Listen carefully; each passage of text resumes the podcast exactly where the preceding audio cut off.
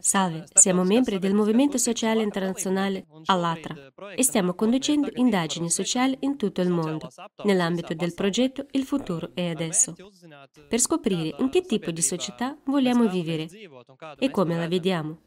In che tipo di società vi sentireste a vostro agio? Voi, i vostri cari, i vostri familiari e chiunque altro. Penso che non ci sia nulla di complicato. Prima di tutto bisogna soddisfare le esigenze di base. Cibo, calore, un tetto sopra la testa e stare bene, in salute. E poi si può già pensare alla possibilità di autorealizzazione, di creare. Penso che la cosa più importante sia che tutto questo sia fatto con amore e che la gente pensi non solo a se stessa, ma anche alle altre allora tutto accadrà.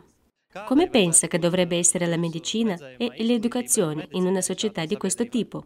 Quando una persona è in armonia con se stessa e ciò che fa e la sua famiglia sta bene, allora tutti gli altri aspetti sono la salute, l'educazione. Vogliamo vivere meglio, non solo noi, ma anche chi ci circonda, perché dal loro benessere dipende anche il nostro. Tutto è collegato ed è molto naturale che chi si preoccupa della sanità faccia di tutto per migliorarla. Chi si preoccupa dell'educazione faccia di tutto per migliorare l'educazione. Chi si preoccupa dei fiori e degli alberi faccia di tutto per migliorare l'ambiente. Credo che se ognuno fa il proprio lavoro, questo è ciò che succede. Cosa potrebbe fare ognuno di noi per questo tipo di società?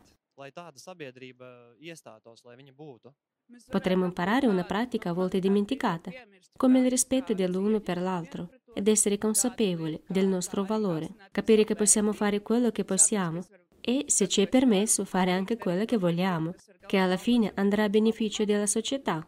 Allora, con la fede e la certezza che dobbiamo andare verso il meglio, cominciando da noi stessi, i sogni diventano realtà.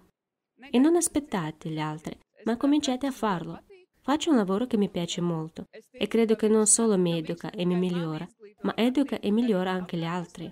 E se lo fa, risuona come un sasso lanciato nell'acqua. Ed è così che la società migliorerà lentamente. Che cosa abbiamo tutti in comune? Al di là del luogo di residenza, l'appartenenza politica, la nazionalità o il credo religioso.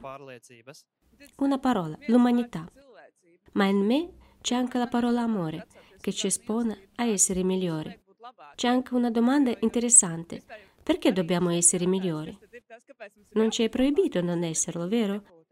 Ma questo desiderio di vedere il meglio di noi stessi è qualcosa che dovrebbe unire tutti noi.